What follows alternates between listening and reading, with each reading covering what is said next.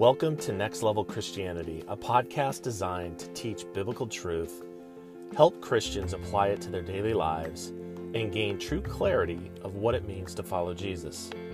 Our churches and Christian communities are continuously being influenced by cultural and worldly views, and few pastors are teaching on how to live a biblical life. My name is John Alkire. Please join me for important conversations where biblical truth and life application collide. I hope these episodes help equip and motivate you to take your Christian faith to the next level. So grab your Bible and join me in the conversation. Well, welcome back to the podcast, everyone. I'm John Alkire, your host, and we are glad you're here. Hope everybody is doing well. Uh, just real quick, if you have not subscribed to the program, please do so. And also, please give a rating at the bottom if you're using iTunes, which a majority of our listeners are iTunes listeners. Please go down to the bottom and rate the podcast if you want to and you feel compelled. Write a comment about the episode or about the podcast. Um, be honest, say what you need to say. I'm all good, but would appreciate that. Lastly, share this podcast with your family, friends, or coworkers who might be interested in these topics and uh, and some of these conversations. So, you know, in last episode, episode 26, uh, I forgot to mention a person, and in there I talked about the various influences in my uh, Christian journey, my growth and maturity. And I totally forgot one person that I wanted to recognize tonight, uh, and that is um, Dale Partridge. Uh, Dale and Veronica uh, live out in Oregon, and Dale is an incredible man of God, an incredible teacher who is so grounded in Scripture and uh, has produced amazing content. And so, if you don't know him and you want to follow him and Veronica's ministries, it is at relearnchurch.org. Just like it sounds, relearnchurch.org and uh, his podcast is called Real Christianity, and you can just go on any platform and find it. He's got over hundred episodes and a lot of great content, and my wife Carrie and I have listened to almost, if not all of them. Um, agreed with some of the stuff, some of it not, depending on theology, but as far as scripture grounded. Um, so anyway, uh, check it check them out. Uh, and I'm sorry I left them off. Been very influential, and I continue to uh, follow him and, and see what he's going to do in the future. And I'm excited about him because he's had a crazy week. He produced a blog just this week of how God had opened his eyes to the sovereignty of salvation. He was a free will kind of guy, a free will believer, and um, where man chooses God. And he was changed over a service he attended back in I think January of this year. Um, and I have to say, when you uh, when you really study the scriptures, and you've heard me talk about them, if you're following this and you've listened to me, uh, and listen to the scriptures, listen to God speak, you realize God is sovereign over all, everything. And the beauty of salvation comes alive when you realize that we didn't choose God, we have been chosen by God. And when you think about that, there was nothing you could do to stop his drawing of you to the Son, his love and mercy, despite of your unrighteousness, your past, your sinful, wicked ways since birth, since childhood. And he picked you anyways. It wasn't a deed, it wasn't a uh, thing you said. It wasn't um, how good you think you are. It he picked you anyways. And as I said before, the humility and beauty is like nothing you can experience when you see the scriptures and understand the true sovereign grace of salvation. So I'm excited for Dale. Um, he's moved to the full reform side, and I would even say he dropped some Calvinist in there which he was anti, and I think we're going to see him fully move into that uh, theology, which uh, is exciting. Todd White, uh, I got to say, uh, this week has been crazy. Uh, first of all, I just saw on Facebook the NFL commissioner said that he he's going to fine um, NFL players uh, who, if I can find it, um, probably can't. He's going to find NFL players who attend church. Um, I'm not I'm not making this up. NFL just declared war on the church. It says, and this is on a Facebook blog. Uh, players can be fined for attending church services. Um, once again, persecution of the church uh, continues. Um, and uh, we just got to stand our ground and, and voice our uh, voice our voices out on all platforms as believers. Uh, but anyway, crazy. That was just a sidebar. Saw that today. Todd White. Um, if you don't know who Todd White is, uh, you you may not. Uh, he's a founder of Lifestyle Christianity who he's been a false teacher. Still, like, kind of put him in that category, even though he showed some great signs. But we'll talk about that. But he's a false teacher, word of faith movement, physical healing, uh, fake physical healing, let's say, prosperity gospel, and he's been following a false Christ. And a Christ that I would say is not of the scriptures based on his theology, bad theology. And he just put out a video on YouTube this week, so check it out. Uh, God of Humanity, I think is the title, where he is really being changed and he was actually I and if you if you know what I'm talking about, you know you know what I'm going to say. If you don't, you're going to have to check it out, but he was actually preaching the gospel of the scriptures. Like I would be somewhat comfortable, not totally, but I would be somewhat comfortable sharing that video with somebody to say, here's the gospel. And it was from Todd White, a complete false teacher um, and has been and has been hanging around people like uh, uh, Kenneth Copeland and Bill Johnson from Bethel Church and and some just real what I would call wackos when it comes to theology. Uh, it, it, gave me goosebumps. Uh, there's no question about it because if you've listened to him, his horrible theology, it was just music to my ears. Uh, it was amazing, um, and uh, I'm excited and he was talking about sins. He was talking about how we're dead in our transgressions. We need to repent. We need to turn to Christ. I mean, he was using all the words, and uh, he was actually he wasn't really dropping verses. I was telling my wife he wasn't really dropping scripture like we should, and just give the content of what we're getting or how we're what we're sharing. But he was referencing scripture, and what I mean by I was literally going that was Matthew five. That was in the Sermon on the Mount. That's Galatians chapter two. Uh, the law will not save. Um, Romans 8 1, uh, Romans chapter 2, uh, Ephesians 2, dead in our sins and transgression. I mean, you, you just, you knew he was in the scriptures. I mean, he wouldn't say the verses and where he got it, but, and he will if he continues down this road. But again, God is doing uh, some crazy things to people uh, in the midst of everything. So that was uh, this week here, just quick highlights, pretty cool. Um, but anyway, let's move on to why we're here. So last week, uh, we went into the good and bad news of the gospel if you joined us. If you haven't checked it out, episode 26. And often, as Christians in, in, the, in, the, in the modern church and, and the Christian communities today, we don't hear the good news enough, right? We don't hear the good news of the gospel. But, but one thing we hardly ever hear is the bad news the wrath of God on humanity, dead in our sins, condemnation, judgment, and how the end result for all of us who do not repent and turn to Christ is hell. It's not eternal life, it's hell. In other words, what happens if we reject God, we learned in Romans chapter 1 how God turns us over. His sovereignty turns us over to the, the sinful ways and it consumes the heart, pulling us away further and further from God. And again, the only thing, and the good news, the only thing that can reconcile us is faith in Christ the power of the cross that saves those who are perishing. And that's the good news. So tonight, uh, we are going to have an important conversation. And it's a question uh, many new or young Christians have, I think. And you may be thinking about it or may have thought about it. And it's can a Christian lose salvation?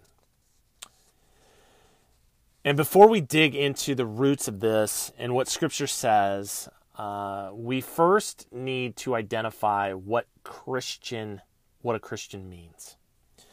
And I just looked it up. You know, I just did a definition search, right, like most teachers try to do, and see what that says. And uh, the Merriam-Webster defines it as one who professes belief in the teachings of Jesus. Now, I really don't like the definition because we can profess belief in Jesus or his teachings and not truly be saved. Let's be clear. We see this in Scripture. We're going to talk a little bit about it in Scripture. And we see it, I think, a lot around in our Christian communities today. Is a lot of people want Christ, they they they claim Christ, uh, but they're not saved, and we know that by their their lifestyle. We know that by how they live their life, the fruits, and all the things that we know. And Matthew seven keeps coming up in all these Matthew seven twenty one through twenty three. And if you've been listening to me for the last 18, 19 months, you're going to know what I'm going to say before I say it. It's the verse that says at the end of the Sermon on the Mount, it says, Not everyone who says to me, Lord, Lord, will enter the kingdom of heaven. So just because you profess Lord and you think you know him, it doesn't mean he knows you. And it does not mean that your salvation is secure. And so what I did is I, I, I, made up a definition. I don't say made up, but I, I created a definition of a Christian backed by what I believe Scripture teaches us through studying it. And a Christian is one who has been chosen before the foundation of the world, set apart at birth, who heard the gospel, was drawn by the Father to the Son, believing he is God who came as man and died for the sins of mankind.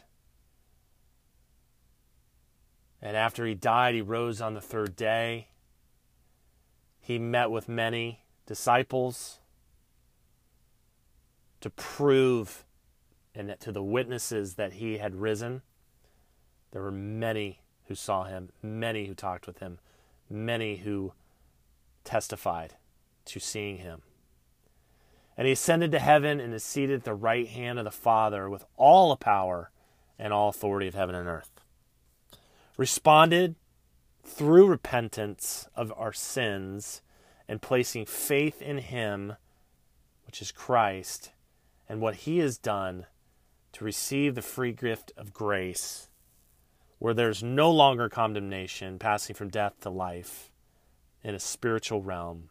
The heart is regenerated and renewed and the power of the Holy Spirit continues the work of sanctification while keeping his commands and whose lives bear fruit.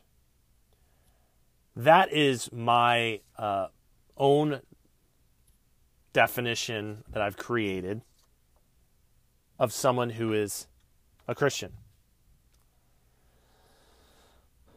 So hopefully you like that. Um,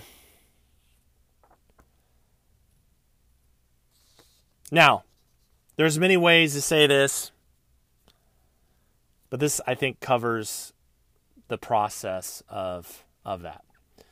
And why is this important in this segment? Because if God chooses you, sets you apart, draws you to the Son, you put your faith in Him, and the Holy Spirit comes in and begins His work of sanctification. Is it possible with all of that, is it possible to lose that? Is it possible to walk away from that?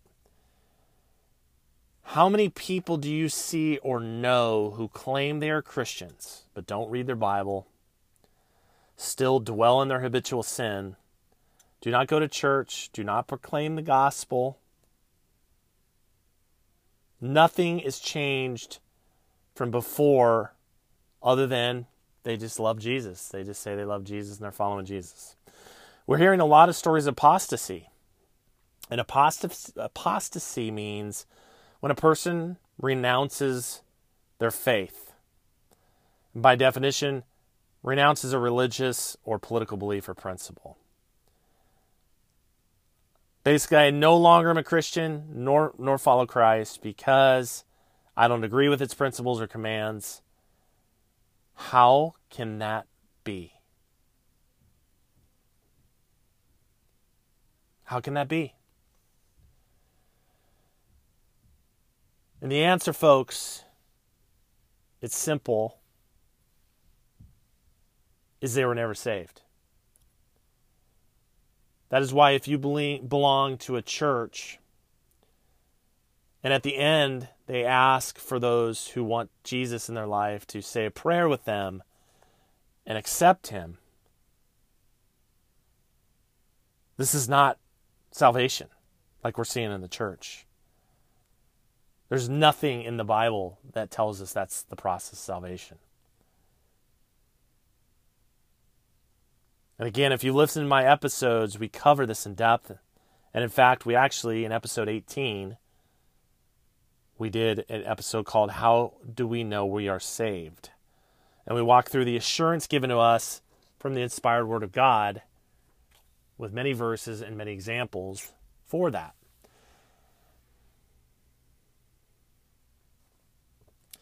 But losing salvation is only for those who never had it, folks. So if you aren't sure, you need to read the book of First John carefully. There's a lot of references in scripture, but I love the book of First John. It is it is really eye-opening, is powerful on this. And if you do not align with what he describes in the book of John, you may want to get on your knees and repent and truly put your faith in Christ. So tonight, you can't lose your salvation. And here's proof and confirmation. Again, we've been in this text. Going to go back to John 6, okay, 37 through 40, and we're just going to read it. All that the Father gives me will come to me. This is Jesus talking. All that the Father gives me will come to me. Father's going to give him the chosen.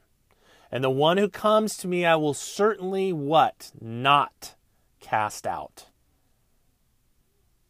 For I've come down from heaven not to do my own will, but the will of the Father who sent me. What is that will? This is the will of him who sent me, that of all that he has given me, I lose nothing but raise him up on the last day. For this is the will of my Father, that everyone who beholds the Son and believes in him we have eternal life, and I will raise him up on the last day. Now we're going to go to John chapter 10, verses 27 through 30.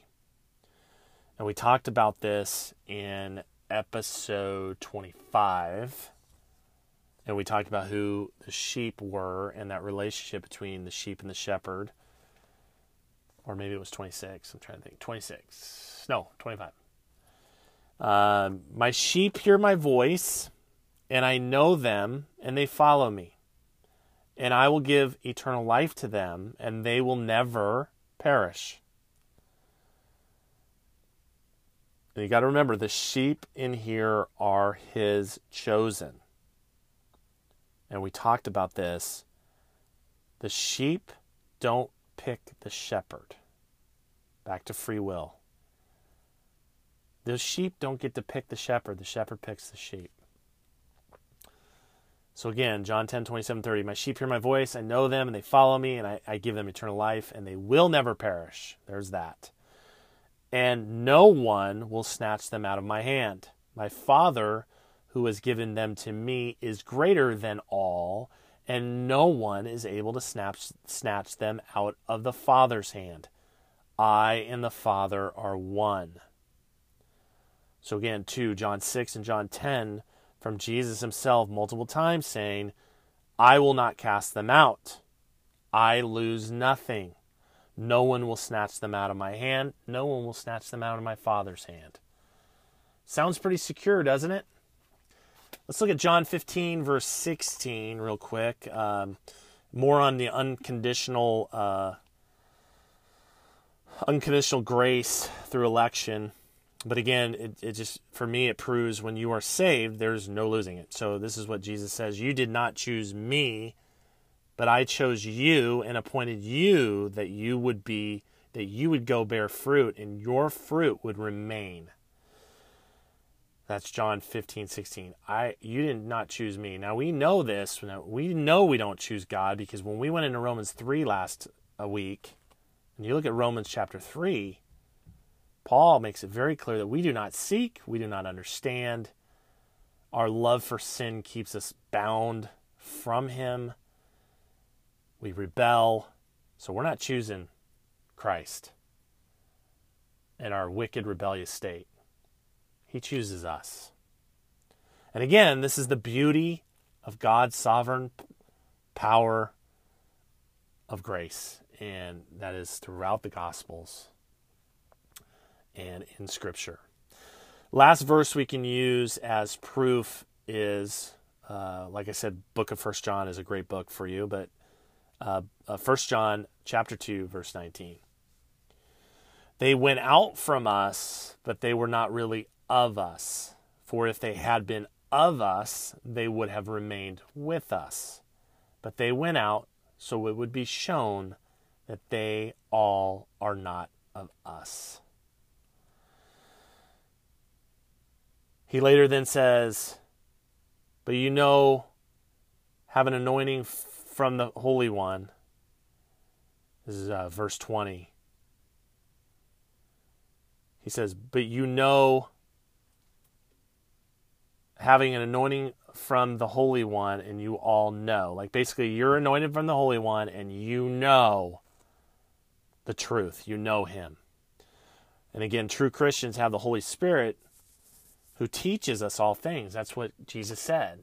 That the the um, the great counselor, the counselor, which is the Holy Spirit, is going to leave behind, is going to teach us and remind us of everything He taught. That's what it's going to do, and so there'll be no deception.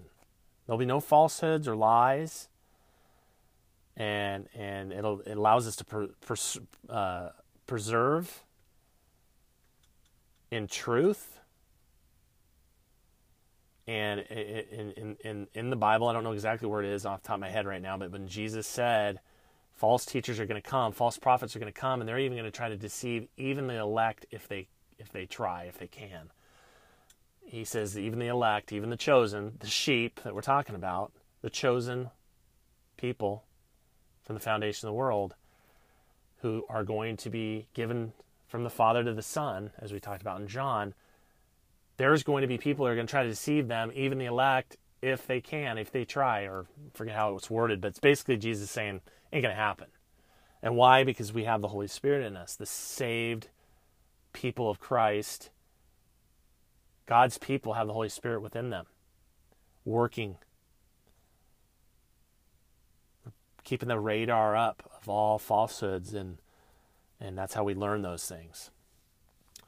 And those who leave the faith do not live like we are called. They don't live the way we're called. They, they remain in heresy. And they prove over and over again they were never born again, like we learn from Jesus in John chapter 3, being born again. So those are the verses that I like to go to. So if you're, you know, you're sitting there saying, "Can a, can a Christian, a, a defined Christian, like we did in the beginning, let's define it because there's not that matters. Who's a Christian based on scriptures? What does that look like? And then the salvation process, which we went through here shortly, just a little bit. Uh, how the process is, you know, what's there's no way that God's going to give up his people. And so you might sit there and say, wait a minute, hold on, time out. There's Hebrews 6. And uh, I've even had that misinterpreted myself. And you might be sitting there going, I don't even know what part of Hebrews 6. It's Hebrews 6 9, I believe. And we're going to get into this um, right now. Uh, if you have not read it, or heard the argument, let's look at it. And uh, it may come up from somebody who would say, wait a minute, you say you can't lose your salvation. How do you explain Hebrews 6? it says, For in the case of those who have once enlightened and have tasted of the heavenly gift, and have been made partakers of the Holy Spirit, and have tasted the good word of God and the powers of the age to come, and then have fallen away, it is impossible to renew them to repentance, since they again crucify themselves, the Son of God, and put him to open shame. Now, uh, I don't want to get too deep into this because uh, we really can, and for time's sake, I'm trying not to. This text is addressing the sin of apostasy. We talked about apostasy earlier. These are people who are denouncing Jesus, is what they're referring to. Who he is and what he's accomplished, they're denouncing. They could be people who were baptized. You know, look, we remember in John 6, he had what was called by John disciples following Jesus after the, the he fed the 5,000. They went across the lake. They found him. They're like, oh, Jesus, Jesus, like, here we are. And he's like, you're not here for me. You're not here for the spiritual nourishment that I'm offering. You're here for food. You're here for free food. Um, and he goes into all that, right? And then he starts going into the real hard teaching, the the real. Uh, let's let's bear down and what does it mean to be a true follower of Christ? What am I here for? What does faith really look like? What does being a believer look like? And what happens? They bail. And they were called disciples. You would think that they were like full blown converted.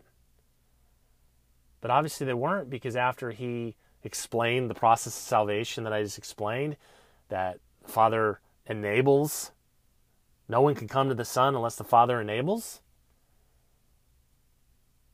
unless the Father draws him to the Son. He does all those teachings. And they're just like, what is he talking about? And he's talking about the flesh and the blood, right? His flesh, eat my flesh, drink my blood. And they're just like, ah, what do they do? They leave.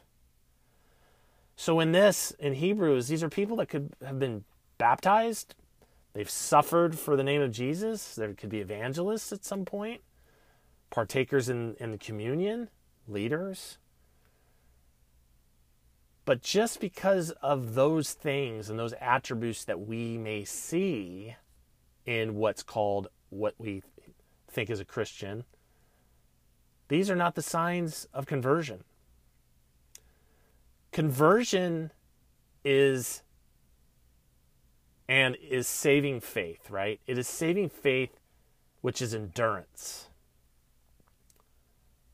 No matter what comes, they are faithful, they are committed, they're committed to the commands, they're committed to the words in the scriptures and what we were, we were called to do, how we were called to live.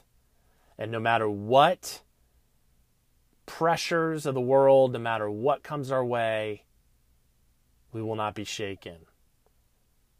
We're like Paul in chains saying, Be joyful. I say again, be joyful or rejoice. Sorry, rejoice. Um, in the midst of our worst life, potentially, we're to endure because of our faith.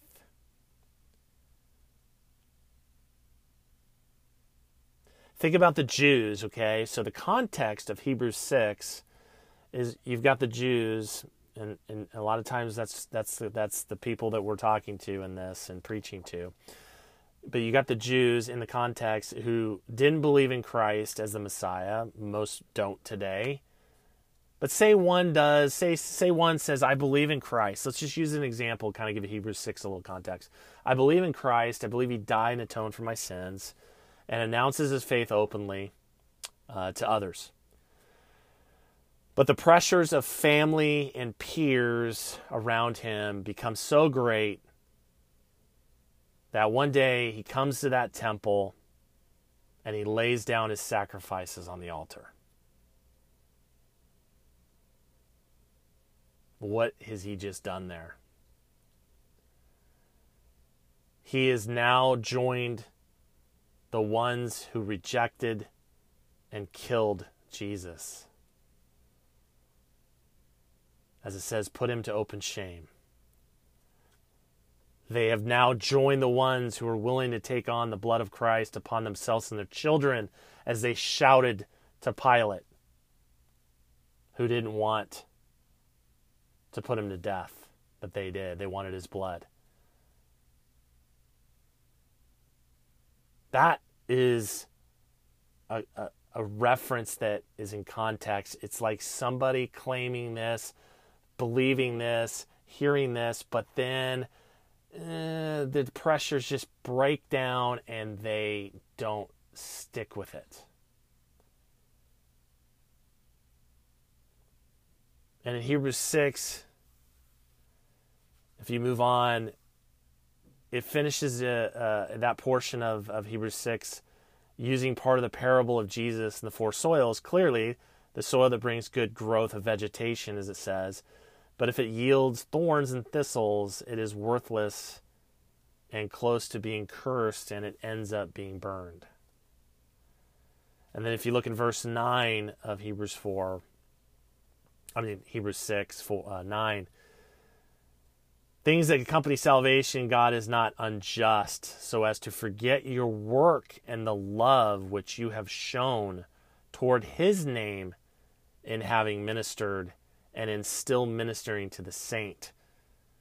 And we desire that each one of you show the same diligence so as to realize the full assurance of hope until the end, so that you will not be sluggish, but imitators of those who through faith, critical part of this verse, not by works, not by own merits, not by status, not by traditions, who through faith and patience inherit the promise.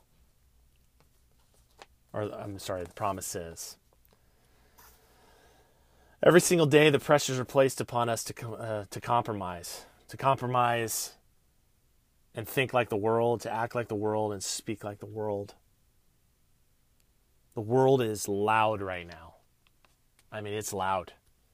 And as Christians, through COVID, through uh, Black Lives Matter, race divide, um, financial struggles, cultural struggles, churches being persecuted by the state. We're, we're, the world is loud. And the mark of those, and again, this is critical in this, the mark of those who are saved and secured are full assurance hope to the end, faith, patience. And these are all the works of the Spirit of God within a person's heart a changed heart, a regenerated heart. And those who exercise these things will inherit the promises. Folks, at the end of the day, God's work of salvation is of His will. It's for His glory. It's for His chosen people. And I, w- I want to be clear here. It does not and will not fail. It will not fail. Therefore, a true Christian, a true Christian, cannot lose salvation. Well, that's it for tonight. I hope this helps and it gives you an amazing encouragement uh, as well as humility. And as you continue to feel the importance of salvation and the process and how undeserving it is, massive amounts of gratitude. So, if you think someone needs to hear this, please share it. Uh, this is going to conclude episode 27, and hope you enjoyed it. And thanks for joining the conversation tonight. We'll be back next week. God bless.